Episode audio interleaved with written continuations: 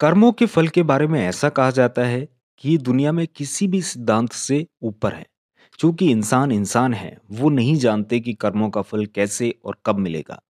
ये सिर्फ़ परम ब्रह्म ही जानते हैं। मगर हमारे वेदों के हिसाब से ये कहा जाता है कि कर्म का फल यहीं और कभी भी भोगना पड़ सकता है। कर्म के लिए इंसान स्वतंत्र है, मगर फल के लिए नहीं। अगर कर्म धर्म के हिसाब से नहीं किया जाएगा तो उसका भी उचित फल मिलेगा। कोई भी बाध्य नहीं है, सभी स्वतंत्र हैं, कोई कुछ भी कर सकता है, मगर इस करने ना करने के बीच में एक महीन लाइन होती है, जिसे समझना बहुत ज़रूरी है।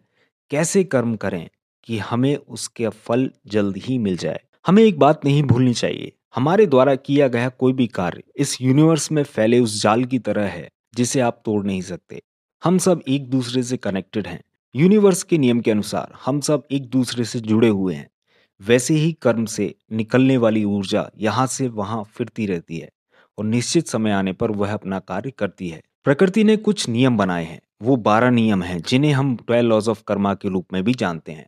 उन नियमों में हमें बताया गया है कि प्रकृति हमें कैसे कंट्रोल करती है। उन्हीं नियमों के अनुसार हम जैसा भी करते हैं, वैसा ही फल भोगने के लिए हमें तैयार रहना चाहिए। अगर कुछ अच्छा करेंगे तो अच्छा ही फल मिलेगा, अगर बुरा करेंगे तो बुरा। ये जीवन का आधार है इसमें कोई कुछ नहीं कर सकता। कर्म एक तरह की ऊर्जा है, जो हमारे विचारों से निकलती है और जिसे हम किसी टास्क का रूप देकर उसे कंप्लीट करते हैं। अब वो एनर्जी किस प्रकार की है, ये तो आपको ही पता है कि क्या सोचकर कोई काम किया गया था। सिंपल सी बात है, जब अच्छा कर्म करने के बाद अच्छे फल की तरफ़ टकटकी बाँध कर देखते रहते हैं तो ऑब्वियसली बुरे काम के बाद क्यों नहीं सोचते? भगवान आपको माफ़ कर देगा। ऐसा सोचना गलत है। लॉजिकल सोचा जाए तो कर्म आपके एक तरीके से हार्ड वर्क हुआ और फल आपका रिज़ल्ट तो फिर रिज़ल्ट तो आपके काम पर ही डिपेंड करेगा। एक और लॉजिकल एग्ज़ाम्पल से सीखते हैं। जब इंसान दुखी होता है, तभी उसे अपने बुरे कर्म याद आते हैं। अगर वो सुखी रहता है और खुश रहता है तो उसे कोई भी कर्म याद नहीं आता।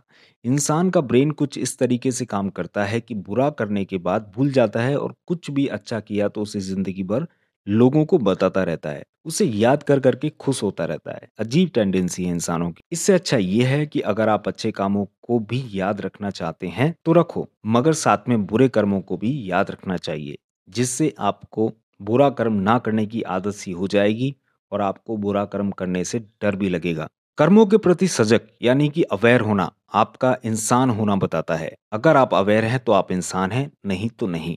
कर्म का भुगतान तो ईश्वर को भी करना पड़ता है। गीता के सारे अध्याय में यही बताया गया है कि कर्म ही सबसे आगे है। कर्म की वजह से आपकी स्थिति निर्धारित होती है और वही आपका पथ प्रदर्शित करता है। इंसान किसी भी अवस्था में कर्म किए बिना नहीं रह सकता। वो कुछ ना कुछ करता ही रहता है और इस करने को ही कर्म कहते हैं। कर्मों को चार भागों में विभाजित किया गया है।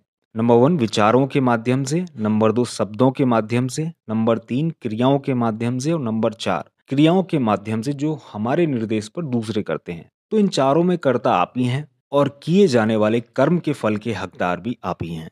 इसका मतलब तो यह है कि जो भी किया है, सोचा है, किसी को बोला है या किसी के द्वारा करवाया है, वो सब आपके ही खाते में जाने वाला है। जो बुरा है या बुरा किया है, वो लौट कर आपके पास ही आने वाला है और जो अच्छा है और अच्छा किया है, वो भी आप ही के पास लौट कर आने वाला है। तो सोच समझ के कर्म कीजिए, भुगतान यही करना है।